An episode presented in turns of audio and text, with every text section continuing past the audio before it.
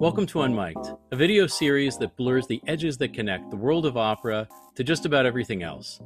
My name is Joe Spector, and I'm the president and general director of Arizona Opera. As a kid who grew up in Miami, Florida, with dreams of being a hard rock star when I was an adult, and who later ended up picking martial arts up and training in that for a big portion of my life, I have found those previous dreams and passions feeding into my everyday leadership of this opera company against all odds. The idea of Unmiked, you know, came from this notion that really disparate lifestyles, passions, hobbies, experiences in a world that's totally unrelated that connects to the world of opera, so that we can bring together people from these different lifestyles through this really wonderful art form. During each episode, I will be joined by a recognized professional from the opera field and a professional from another field who engages in similar work to demonstrate just how the elements of opera are the elements of our everyday lives.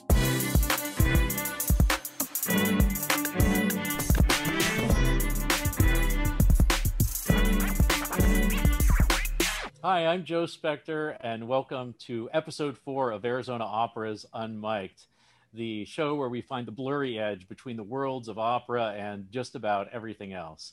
I'm uh, really excited about this episode, which I am uh, calling Jamming with the Doc Stars today, to uh, shine a light on a really special area uh, that is so important to opera and how that ties to the world of high performance outside of opera. We have two really wonderful guests here today. Doctor Gwen Korovin, M D, who is a uh, E N T board certified from the American Academy of Otolaryngology based in Manhattan, and Doctor Michael Lee, M D, who is board certified in orthopedic surgery based here in beautiful Phoenix, Arizona. It's so welcome, uh, so wonderful to have you both here with us today. Thank you so much for joining us. Thank you, Thank you Joe. Glad to be here. Thank you for inviting us. It's, it is our pleasure. Uh, I'm going to I'm going to do something that I rarely do. I I, I want to read each of your bios because you guys have some serious street cred, and I would really just love for the viewers of this show to know uh, who it is they're visiting with today and your backgrounds and the level of expertise that you're bringing to this conversation. So I'll start with with Gwen. Uh, Doctor Korovin provides personalized care for the full range of ear, nose, and throat. And her expertise include the diagnosis and treatment of a wide range of throat and voice disorders, ear, nasal, and sinus problems, as well as head and neck ailments. And I can tell you, as a former singer, I have had all of those at one point or another. Doctor Korovin is a renowned voice expert who treats the world's most famous singers, actors, and public figures, which include Celine Dion, Audra McDonald, Lady Gaga, John Mayer, and more. Doctor Korovin is also the clinical assistant professor of otolaryngology at New York University School of Medicine, frequently appears on T V as an expert on vocal health, and has authored a major voice textbook now in its fourth edition. That's just amazing work, Gwen. Thank you so much for being here. Thank you. Doctor Mike Lee, M D, is a board-certified doctor in orthopedic surgery and received his medical degree from the University of Arizona in Tucson, Arizona Opera's birth city. Doctor Lee is the retired head physician and orthopedic surgeon for the Major League Baseball team, the Arizona Diamondbacks, and the N F L team, Arizona Cardinals, and served as the orthopedist for the U S A World Baseball Team. Doctor Lee also maintains a private practice that specializes in sports injuries, concentrating on injuries to the knee, shoulder, and elbow.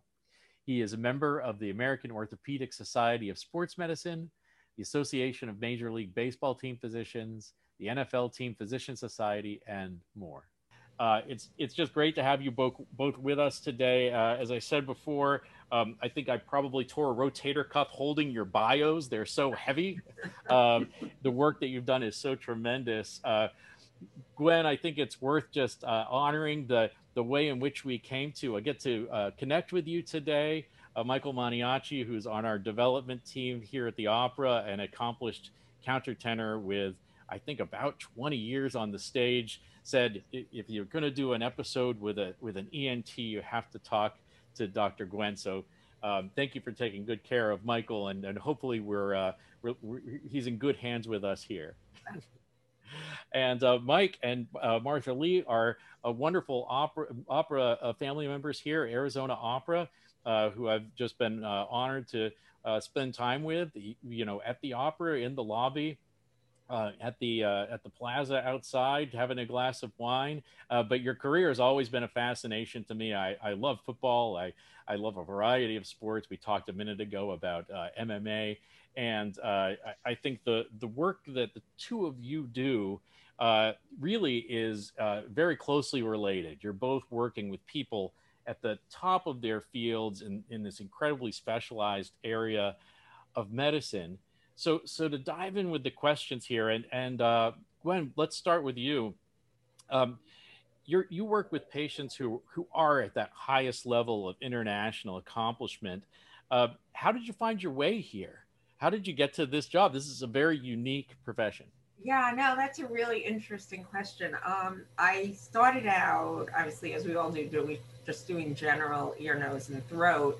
And what happened was that while I was an intern at Lenox Hill Hospital and then a resident at New York Eye and Ear, I got to know um, someone, Doctor Wilbur James Gould, who I always call was one of the founding fathers of voice. He started the Voice Foundation. He was one of the people that put together um, singing teachers, speech pathologists, scientists, doctors, and, and really forged the way for everybody to be in collaboration. And he had been doing this kind of work for many, many years. And I was fortunate enough to meet him and to get to know him, and then he actually offered me a position to come in and and help him. In medical school, actually, I became really interested in voice. It's, it's strange, we only had a two-week elective in ear, nose, and throat, and one of the days that they showed videos, there was a woman in a room showing videos of vocal folds, and it was so fascinating to me. It's one of the highlights. I remember it more than anything else. A medical school, and lo and behold, years later, I started to work with Doctor Gould, and I remembered that day so clearly, and it's amazing that I ended up doing that work and getting to know the person who showed those videos so well years later. So, but there was just something, there was just something that captivated your imagination. Exactly. When you see it's it. Vocal folds are fascinating to look at. You know, we do a lot of videos, flexible scopes and rigid scopes, and it's just incredible if you see it, what amazing sounds. And you know, because you deal, we worked and sang, and Michael, what it is to hear great voices. And it's amazing that they come from this little set of vocal folds and everything else surrounding them. So amazing, yeah. Amazing. And what about you, Mike? Uh, how, how did you get to, to your place? Was it the same sort of thing where you were inspired by a, an X-ray of someone's someone's shoulder or back, or, or where along the line of your medical study did you say, this is the area for me, this is what I'm most interested in? Yeah, I, I think it was um, similar. You know, I remember starting medical school, being very excited and keeping an open mind about, uh, you know, what field should I go into? Uh, Where would I find myself best matched? Um, and an athlete growing up, um, playing sports, uh, and really enjoying um, the immediate gratification of of, uh, of of taking care of something and fixing it, and then it being done again, sort of drew me into the surgical realm initially. And then from there, um, you know, going through the various rotations, as Gwen had said, I was just really drawn to orthopedics. Um, I had had a master's degree in exercise physiology, uh, an undergraduate degree in biochemistry and physiology. So I was always drawn to the, you know, to the physical, mechanical parts of the body. And uh, naturally, I thought that uh, orthopedic surgery could kind of fit that interest of mine. Mm-hmm. And um, so, you know, I took that course, and uh, then went, then decided what once inside of orthopedic surgery to do a fellowship within sports medicine. Um, and so that's what allowed me to kind of uh, pursue those. It's been a, uh, a wonderful run, and I'm still enjoying it greatly. And uh, you know, I feel fortunate to have that opportunity. Great. It, it seems like both of you have really cool jobs. I mean, as, as doctors go, you know, there are specialties that are, that are not, that don't have the cachet of what you guys get to do. You get to, you get to work with just these uh, fascinating um, fascinating individuals. And, and we'll get into what that uh, dynamic is like on sort of a human level in just a minute. But, but before we go there, and sticking with you, Mike, for just a sec, you know, you, you described, you know, how you came to sports from, uh, from, from your medical training and how you sort of fo- followed that tributary down into to where you are now. But was there anything in your past, whether as a kid or anything like that, that sort of, uh, did you ever play sports, something like that, that, that form, helps you form an emotional connection to your work? And, and I asked this question because in, in the opera business, Uh, we're very much uh, uh, an in, inmates run the asylum sort of practice. Uh, I, I was a former opera singer, and now I'm the general director, uh, Michael Maniaci, who we talked about a little, little while ago, our, our um, uh, major gifts officer, uh, same thing. And, and I just wonder if you connect to sports directly from your own bio going back. Oh, for sure. I think there was a big connection. I mean, growing up, I was a young boy that loved to be outside. I mean, Arizona sort of makes itself available for that. Um, you know, year round, which is, you know, unique in one sense.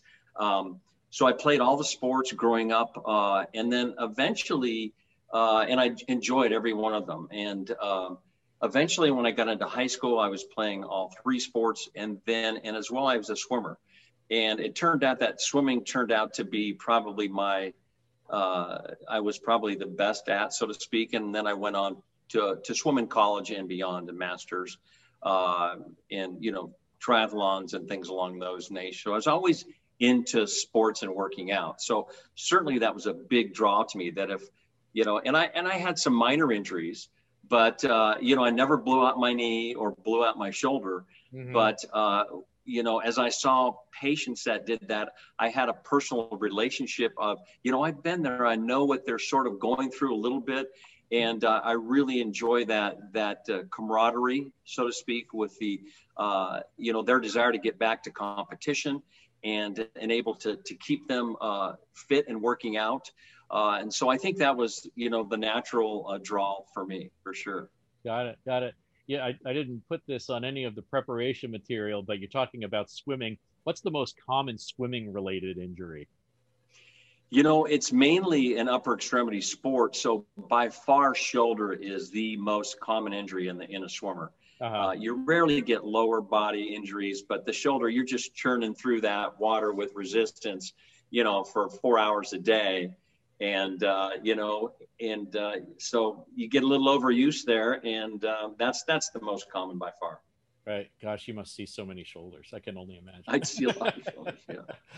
Yeah, but over to you, Gwen. So uh, did you ever have any background in singing? Were you ever in chorus growing up? Were you interested in singers? Where's that connection? Yes, I was. You know, I was thinking about that. It actually goes back to, I grew up going to summer camp and would always be in, you know, the summer production or whatever it was. I remember being in Fiddler on the Roof, for instance, and being in the chorus. I was never the solo person. Also, high school, I grew up in New York City, actually in Brooklyn, and we had something called Sing, high school Sing, where the different grades would prepare a whole show. You'd rewrite the lyrics to songs, and you would you would actually design a story around it. And I both wrote lyrics, and I also was in the chorus, again, for that.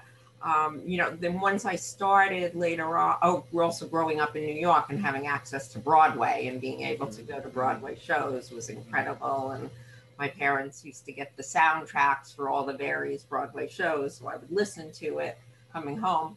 I do have to admit, and I should tell Mike, that I wanted to listen to this, and my father would come in, turn it off, and turn on sports. But anyway, uh. He had been a professional athlete in his day, and they weren't as interested in music. So I grew up with both music and sports. Uh, and then once I started more in the field and getting interested, I did take some voice lessons in order to know what the process was like, really. Right. I got through a lot of master classes, but I, you know, I'm not someone, I think I'd rather hear my patients performing than hear me singing. Right. uh, so, gosh, you know, it must be exhilarating, uh, you know, for someone that that celebrated artists, uh, singing artists as as a as a as a kid, uh, then to be able to help them when they have challenges. I mean, that, that just seems like a big rush. But before we go to this next topic that's that's an extension of that, I have to ask you just straight New York question. Where in Brooklyn? Oh, so an area called Flatlands. Flatlands, okay. No, Brooklyn, it's it's basically... I, I lived in Bay Ridge for a summer, oh, but I lived okay. all over New York for a decade. That's so. The other end of Brooklyn, like way out in the south. Gotcha, so. gotcha, gotcha. But we still managed to come to New York and see shows and go to some games at the Garden, so... Indeed. It's all New York. It's all New York. Um, so, so both of you have this uh, reverence or appreciation for the fields that you serve, the athletes that you serve, or the vocal athletes. Um, and, and I'm just fascinated with the general idea of high performance. And of course, that applies to both of you as well. You, your patients are counting on you uh, each and every day to really bring your A game. And, and and so staying with you for a moment, Gwen, um, this is this is like one of those, uh, you know, I don't know if it's a time management question or, or what, but it's what do you do to ensure that you're able to perform at your highest level for people that are counting on you? It, it, it's uh, uh, such a profound extent. It's, you know, I think staying in the best um, both physical and emotional health, in other words, being... I, I do, uh, I work out a lot, do a lot of aerobics. I try to keep myself going and, and just doing things all the time, obviously getting enough rest. But, you know, on the other hand, also accepting and loving the fact that I am available to my patients twenty-four seven. So when they need it and you don't get calls like medicine, and especially when you're taking care of these type of patients that that we both take care of is not a nine to five, Monday to Friday job. They just don't always have the problems. You know, they get out of a show at um, eleven o'clock at night and you're getting the call, can you talk to this person? Can you see them? So it's a matter of just staying very clear and level-headed in the availability all the time. This is sort of a, a pre-COVID question, but um, I know that a lot of singers, when when they're under some sort of duress, you know, they might call on their voice teacher to, you know, to certainly to talk to them, but even to travel for them to, you know, to, to do a checkup and get everything back in line. Do you get those calls? Do you have to ever have to hop on a plane or a bus or a train or a bicycle yes. to, to get to a patient? It has happened. I've yeah. multiple times. I mean, uh, more of it is probably, you know, local, going to the Broadway theaters or going to see somebody in their hotel suite or their apartment. But I have definitely hopped on some planes to go yeah. see people. And you really have to just be ready and be able to adjust your schedule, because mm. that's what it takes to to really care for these type of, you know, high level performers. Yeah, and, and it's it's a, such a type of trust they invest in you uh, to, to to take care of this, as you say, these these tiny little box, you know, yes. is, is yeah. their whole career. Yeah. Uh, what about you, Mike? What are what are the routines, the structures that you put in your life, in your day, to keep your mind sharp, your body sharp, to do that? It's physical work in addition to being mental work. What, what, what is it? What is the magical combination for Mike Lee? Yeah, I, I totally agree with, with Gwen's approach. I mean, that balance, right, of life, um, you know, we, we both work, you know, crazy hours, and, you know, availability is, is a plus, and you've got to, you got to be there for them. At the same point in time, you got to take time for yourself. Uh, so I get up early, work out for a good hour or so um, prior to getting to work. Um, and I make that a priority. And, um, you know, so that kind of helps my mental status, not just my, my physical. It helps me. Uh, I think it gives me energy. I think it gives me clarity of thought.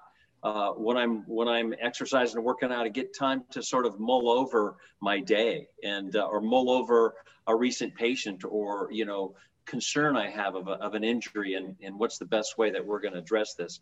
Uh, so that certainly is a big part of it. And then, you know, as Gwen said, you know, eating healthy as best we can and trying to get at least at least six hours sleep for me. Love to get seven. Um, those are those are really good things that help me stay on my game. I bet. You know, I, I don't know about you, and I, and I suspect I suspect this is true for, for both of you. Uh, this is such personal work that that all of us do, that all three of us do. And these these are very human fields where interacting with other folks is is really the just the heartbeat of what we what we are.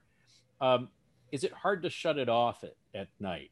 Uh, start starting with Mike. I mean, if you've got a patient who's in a tough spot and you're trying to get them around that corner, uh, you know, d are you are you able to find a space for you to protect and and make sure that you're able to sort of cordon that off, or or does it is it just all encompassing and you are you're Mike Lee M D all the time?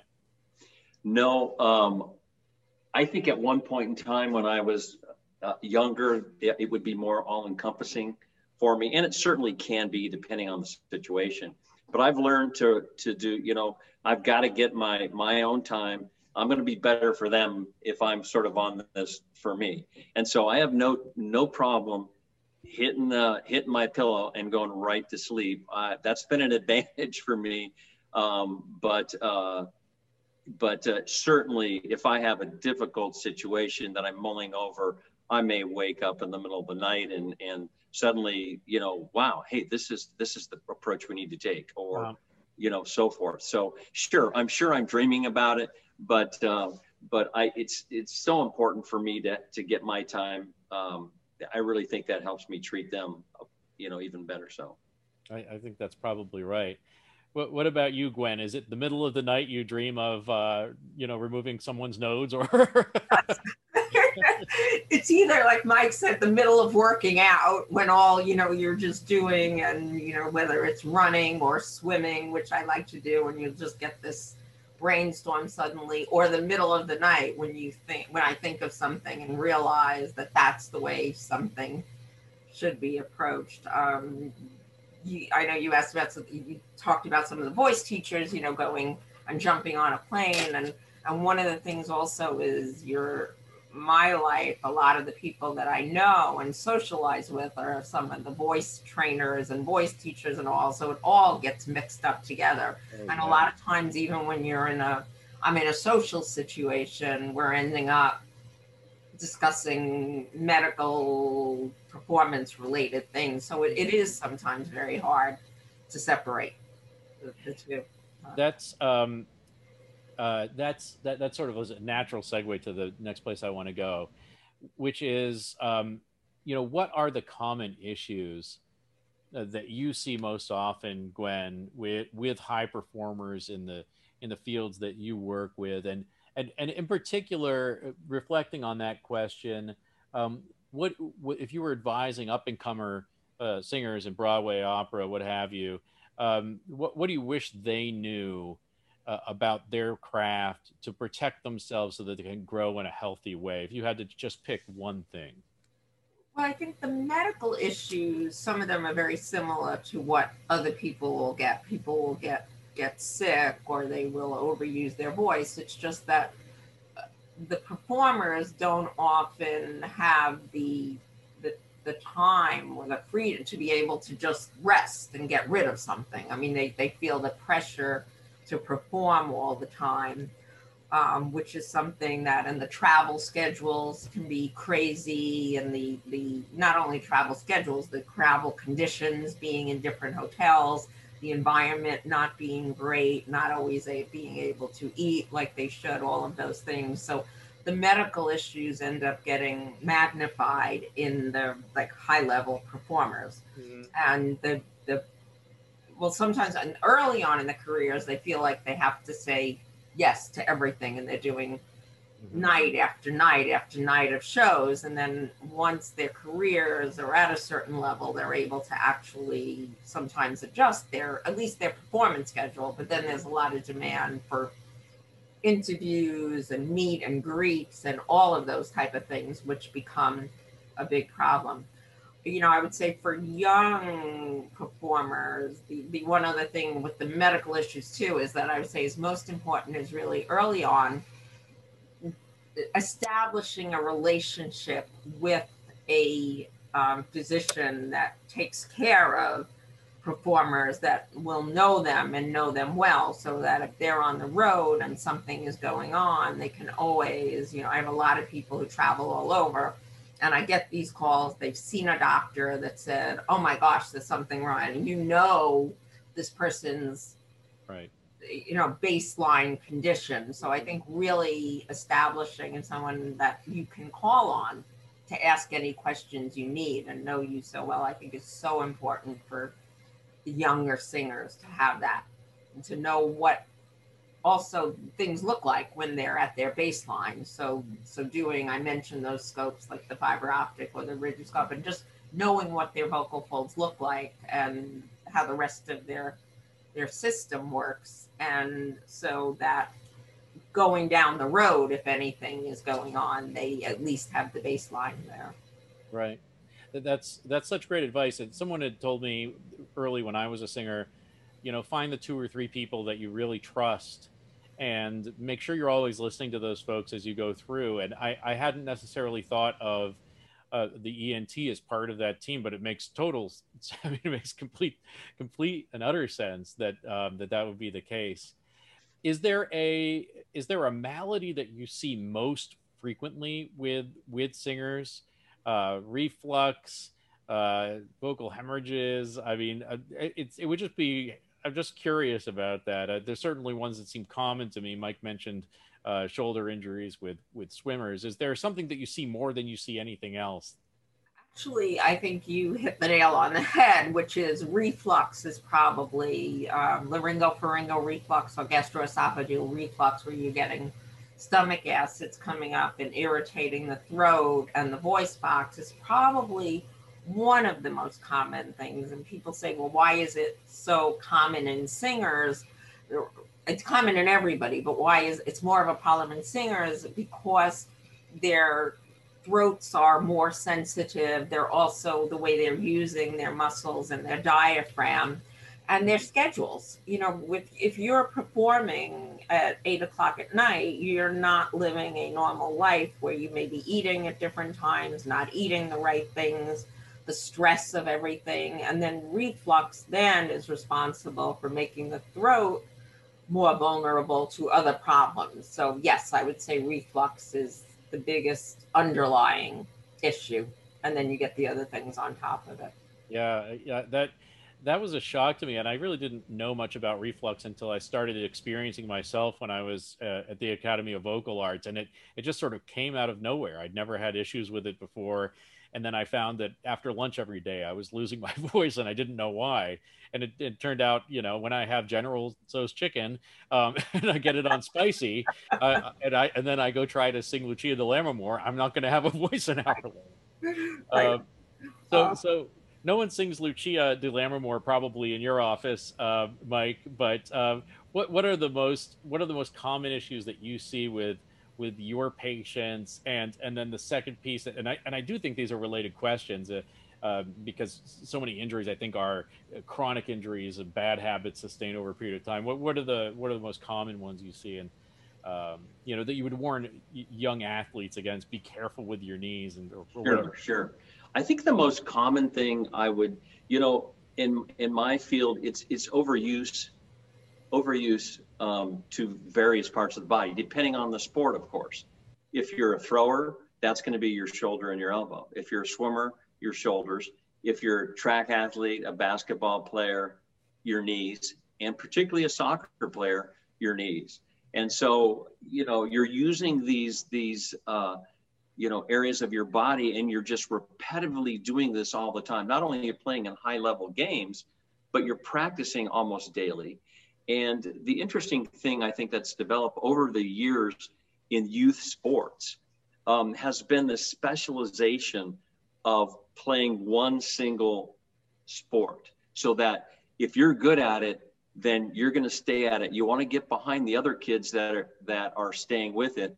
And that leads to these young people playing for three and four teams at the same time, and they never get a break.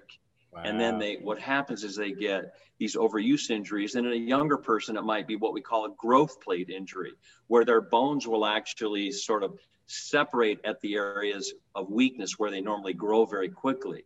Um, and so what you, what you end up doing as a physician, as a surgeon, is, you know, letting them know, hey, it's okay to take time off, and you need to take time off. And I always reflect to them, listen, professional athletes don't play baseball twelve months a year like you are. They play it for six, nine months, depending on how far their team will go. But they take a full three months to rest, rehabilitate, and to reset. Mm-hmm. And and I said, it's really important for, for you to do that. And I encourage it um, for them to play, if they want to stay in different games, to play different sports. So you're not constantly doing the same thing, throwing the football, you know, every day, but you're, you know, shooting a basketball. Now you're still using your arm, but in a totally different way, your muscles in a different way, and a different load on your joints. So you don't get that overuse syndrome that, that we see mm-hmm. so often. Mm-hmm. So for me, it's a matter of balance. Take some time off. Um, make sure you take time to maintain your, your muscle balance and, you know, the contra- the opposite side of your body. If you're in a single-sided sport, like a thrower or a batter, they're always on one side, and you need to make sure you stay developed on the other side as well. Um, so there's a lot of things, but I would think, Joe, that overuse syndrome is by far the most common thing. Mm-hmm. And and yet at the same time, the the pressure on young athletes or young singers to always be there for every play or or sing full exactly. out on every aria is incredibly exactly. intense. And it, it, uh, it and yet at the same time, if you don't protect yourself, no one else is going to, right? Right. That sort of goes to Gwen's point about making sure you have that person you can call up, a, an E N T or or uh, orthopedist on your on your team is going to be able to say it's okay to sit this one out and restore your restore your body. Um, th- this next question is one that, uh, that Michael helped me think of, and it's really interesting. I'm going to start with with Gwen, which is, among the different types of vocal artists that you work with, whether they're opera singers or musical theater belters, uh, broadcast journalists, uh, whatever whatever the case may be, do you see a, a range of different kinds of medical issues among that spectrum? You mentioned that uh, that reflux was a common malady. Is that particular to a certain area? That, or do they t- tend to be more broad spectrum when people come to your office? It's going to be one of these three things most of the time. It tends to be broad spectrum. I think getting used to, um, getting back to what Mike said, overuse is probably the other biggest problem that we see. Now, opera singers, at least, unless they're rehearsing, you know, constantly, you know, once they get to a certain level, they're only doing that role, say, every third night or every fourth night. So we don't always see as much overuse in opera singers. They have the other problems. The Broadway belters, who are doing eight shows a week, plus they're rehearsing during the day, or they're doing something else, or they're getting called in for put-in rehearsals, they even tend to overuse overuse their voice more than some of the other people. Um, the broadcast journalists, they may be dealing with more technical things and equipment. So you see different problems in the different different groups, some similarities, some some differences in them. Gotcha. Well, that, that probably keeps the work interesting, though, just to have that variety. Absolutely.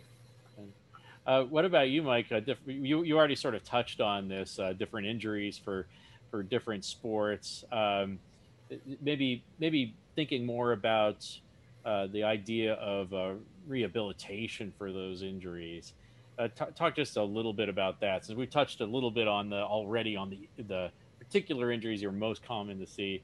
What what is what about the recovery process across that spectrum? Yeah, part of the recovery is, you know, preventing injury. You know, not only healing injury but preventing injury, right? Or or doing a what a pre-rehab, um, and so making sure that that uh, you know.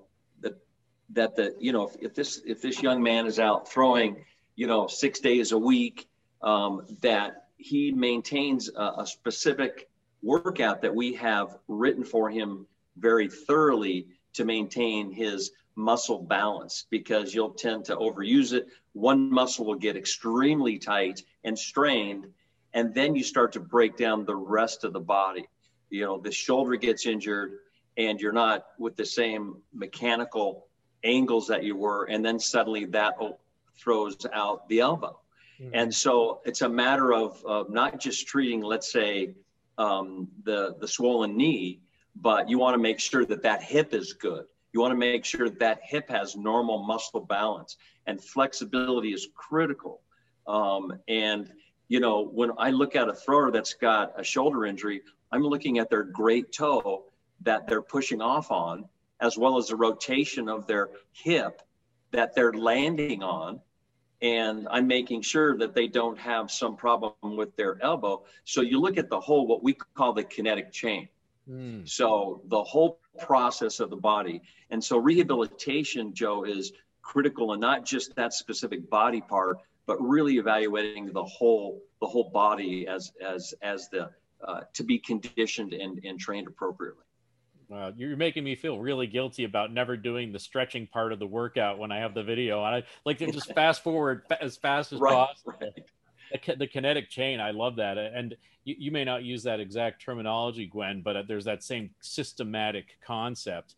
Uh, I, I, when I had my reflux issues, um, you know, I was finding that I was pushing, I was getting hoarse, and you could probably scope me and see there was issues there. But if you're not looking further down and figuring out what's going with the G I stuff, you don't solve the whole problem. So I guess you must do the same thing. Look at the whole system, right? Absolutely. Look at the whole body, because it's yeah. even, you know, we're talking about the vocal folds, which are basically two muscles that are an inch long, and so many parts of the body will affect it. Anything in the upper respiratory, lower respiratory system, um, gastric system with the reflux, even posture, similar type of thing. We're also looking at somebody, you know, when they're standing and they're performing, are they leaning towards one way or the other? You get the the singers who are also um, play instruments, and they may be leaning one way or the other. So there's there's that similarity to what happens to the athletes as well. And we really have to look at the whole body and make sure that the patient has really the right team of people to working with them, besides just the doctor and the voice teacher. There's a lot of things that go into it, and a lot of body work that has to be taken care of. Yeah, yeah, you're doing an equally good job of uh, making me feel guilt about my Alexander technique dropout and uh, Feldenkrais. It's like, uh, you know, that stuff is so important. I, I'm not denigrating at all, but it it takes uh, it takes a kind of patience. You know, because so so often we get that big juicy aria, you know, and uh, we just want to dig straight into it and start squealing away on the high notes. But you have to take care of that whole system, and everything needs to be playing nicely together so you can do it at the top level. So so so this is the this is one of the most sensitive. This is one of those sensitive questions. I I, I know you can't talk about specific patients, of course, but you know, you're dealing with these these these tiny little muscles. Uh, this joint here, this knee there, the kinetic chain, you know, all, all these ideas relating to the physiology of a human being. And there are just times that whatever that problem is, uh, it might not be solvable, or at least not solvable to the extent that that person is able to continue on or continue on at the level that they had previous to a, to an injury. Um, How do you prepare yourself for that kind of conversation? You've run the whole course. I mean, you've, you've both talked in a way that's obviously very emotional about your work. It's clear that you care passionately about what you do. How do you prepare yourself for that moment where, where there's just not a path forward to be a high-level performer anymore? Um, Michael, I'll start with you first. I'm sure you both had to have this kind of talk. Yeah, and there are ones you definitely don't look forward to. And, um, you know, it, it's hard. I mean, a lot of the time I would say, Joe, that the player or athlete will have some realization that this injury is different than others. And I've had a really hard time getting myself back to where I really need to be at that same level again. Um, you know, that shoulder surgery helped me. I don't have pain anymore. I can move it better than I did, but maybe my velocity of my ball dropped five miles an hour. And mm-hmm. now those hitters in New York are just knocking it out of the park every time we see them. Mm-hmm. Um, but, and, and so, you know, some of that, I, I think oftentimes they'll come into with some realization. Um, and, and basically what I do is whenever you go in and as a surgeon, um, and you're going in to fix them, you're telling them, you know what, we are absolutely going to do the best job that we are capable of doing. Mm-hmm. And we will not, you know, take any shortcuts. And when we're working, when I'm working on you, there is nobody else in my realm, in my world. And I will do everything I can. And we're going to get the best physical therapist, the best uh, stretch therapist, myofascial therapist to work with you after. But I tell them right off the top, I don't know if you're going to be back at high level. I think you've got a really good chance. But the problem is, is when it doesn't happen, and then you're, you're stuck. And, you know, you're telling them, hopefully they've had a long career. And you said, you know, you got to take this one home, that you can now take what you have and apply this to some of the other folks that are struggling, or, or some of the young people that you can now mentor and, and uh, educate. And so hopefully you're taking them in a bit uh, of a different direction. Um, but it's hard. I mean, they have to come to grips with it. And for some people, that's more, more difficult than others. Yeah. And, and I bet it's pro- proportionally higher for younger athletes who are just at the front end. You know, something bad happens, they, they get tackled a certain way, and, you know, and they don't have right. that legacy. They, they had a legacy to look forward to.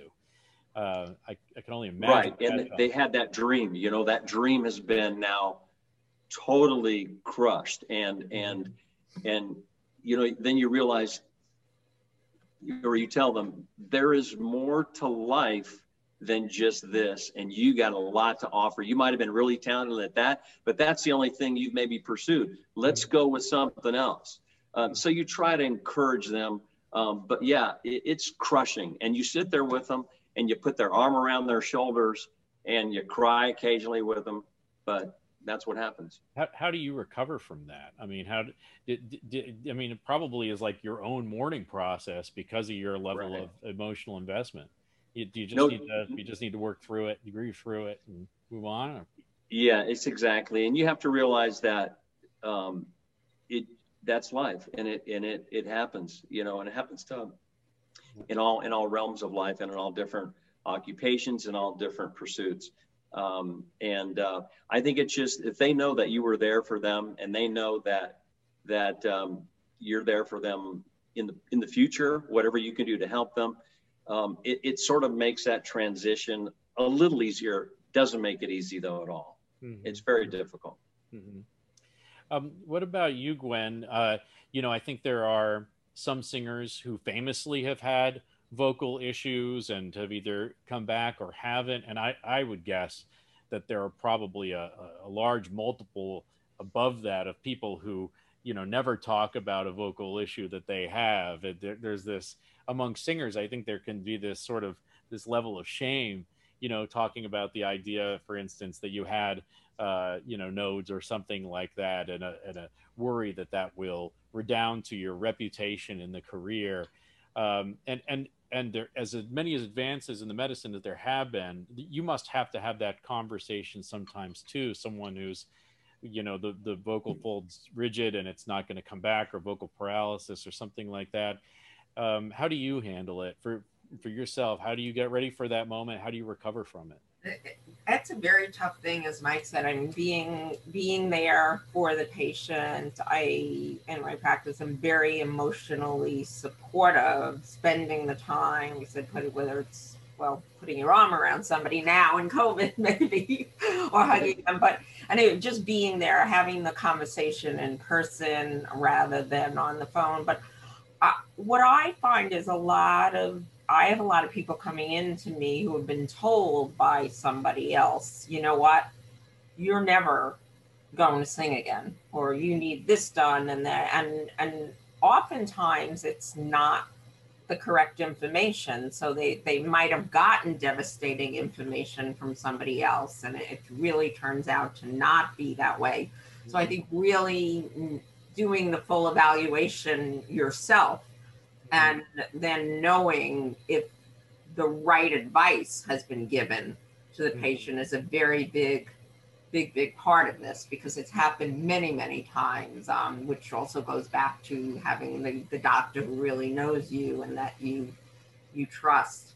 Um, and there is a lot that can be done in rehabilitation with working with the right, it's really, you have to make sure that we're working with the right people. Are they working with the right voice teacher and, or, you know, doing the right rehab, those type of things. So, yeah, but unfortunately there are times that you have to, somebody the bad news, but But like Mike just said, like I, I can think of one patient I had who had had some surgery. She wanted to be a singer young, never really quite made it. And she was so encouraged and enthused by what she learned that she's now a speech pathologist working in New York, working with a lot of singers.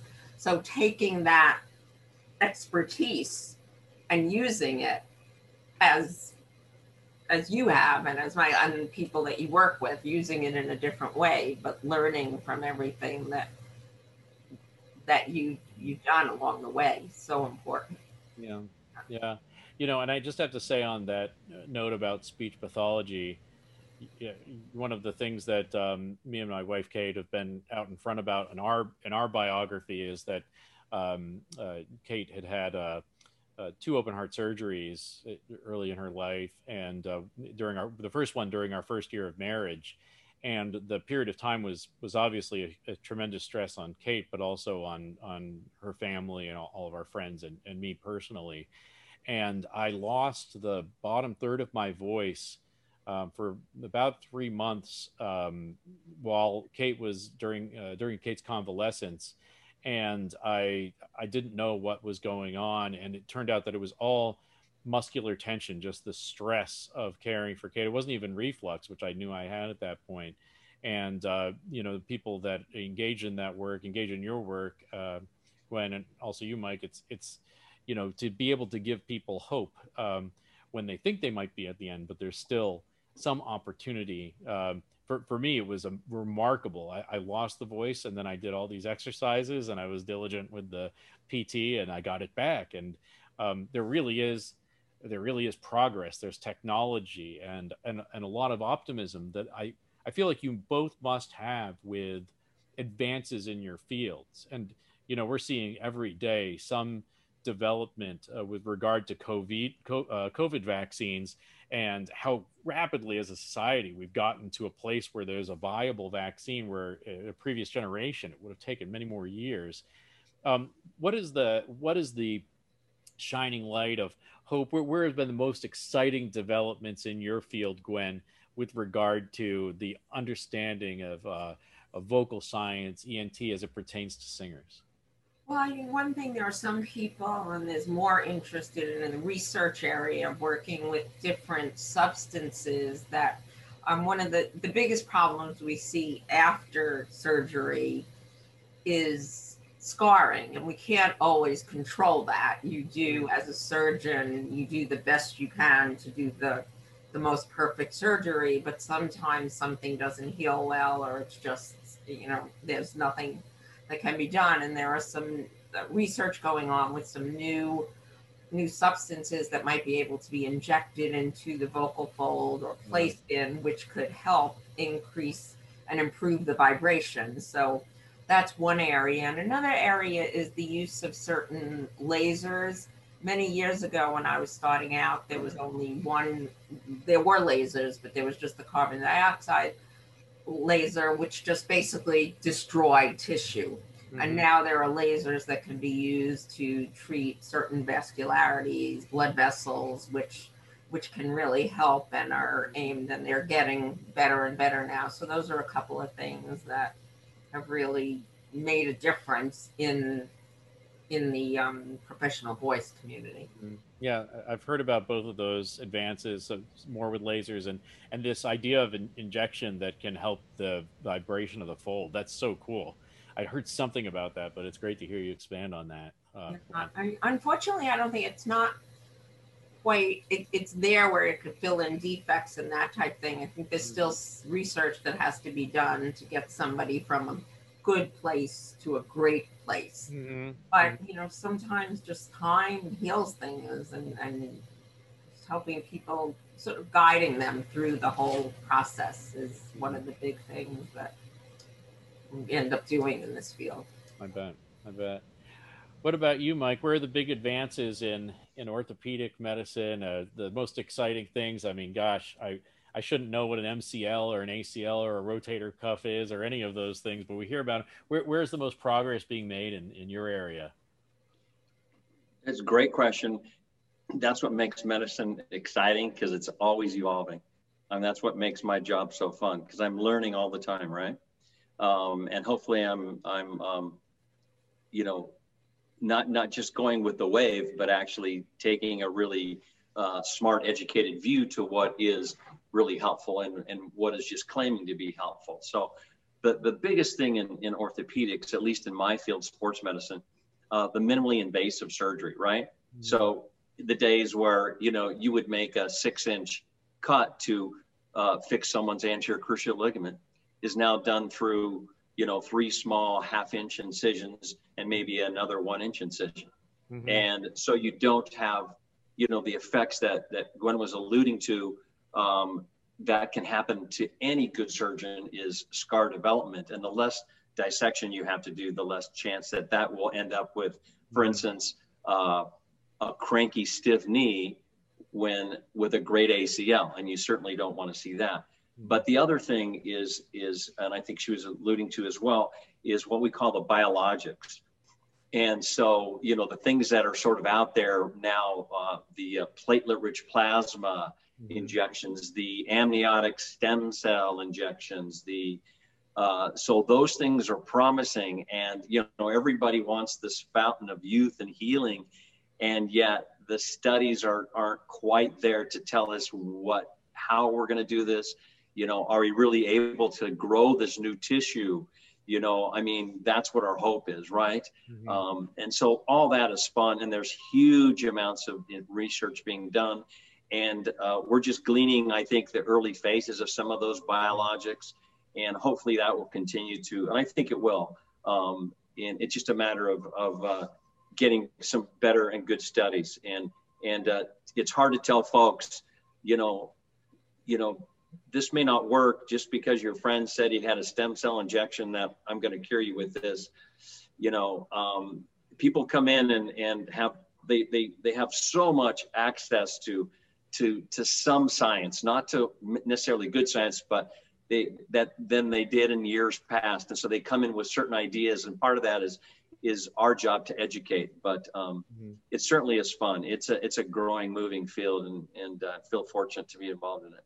Yeah. And, and that must just keep uh, both of you sort of always having to learn, always stay on the front edge so that you can serve your patients in the, in the fullest way possible. But that's a, that's a hopeful note uh, in both of your areas for us to tie off on. Uh, thank you for everything that you do for your patients, because if it weren't for that work and your support of getting them back on the stage or on the field, uh, we wouldn't get to enjoy the performances that they, they give to us day in, day out. So you're, you're heroes behind the scenes, and uh, we're grateful for that. And, uh, and I am grateful to both of you for joining us for this episode of Unmiked. Uh, Doctor Gwen Korovin, Doctor Mike Lee, thank you for being with us today. Uh, it just was a fantastic conversation, and uh, can't wait to see you both at the opera at some point. Look forward to it. Thank you. Great. Same. Look forward to it. Great. Thank you so much. Thank you. Thank you for joining us for this episode of Unmiked, where we blur the edges that connect the world of opera to just about everything else. A new episode will be released each month, so be sure to check our website, a z opera dot org, join our email list, and follow us on Facebook, Instagram, and Twitter.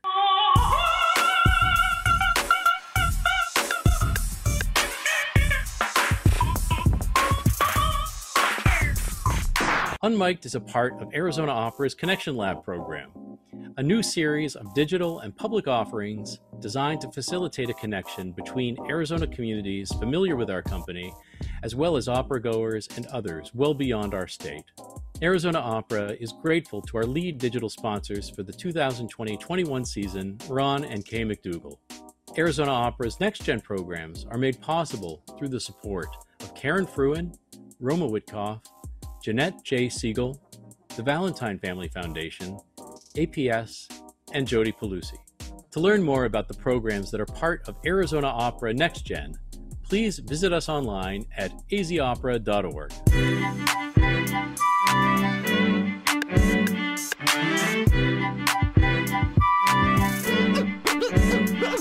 Go, go, go, go.